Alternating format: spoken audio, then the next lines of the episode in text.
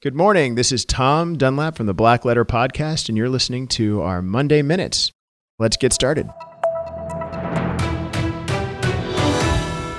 Today is Memorial Day, codified at 36 U.S. Code 116.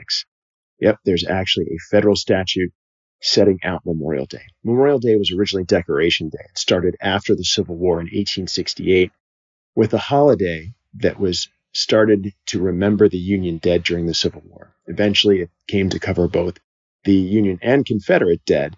And then following World Wars One and Two and Korea and Vietnam and Iraq and Afghanistan, all the wars the country's been in, Memorial Day has come to be a day to remember all of the fallen in every war that the United States has been involved in. So today there is a national moment of silence at 3 p.m. If you get a chance to observe it, please do. And that is the short and sweet uh, Black Letter Monday Morning Minute for Memorial Day. Have a great holiday and please uh, take a moment and remember the fallen who died for our country. Thanks very much.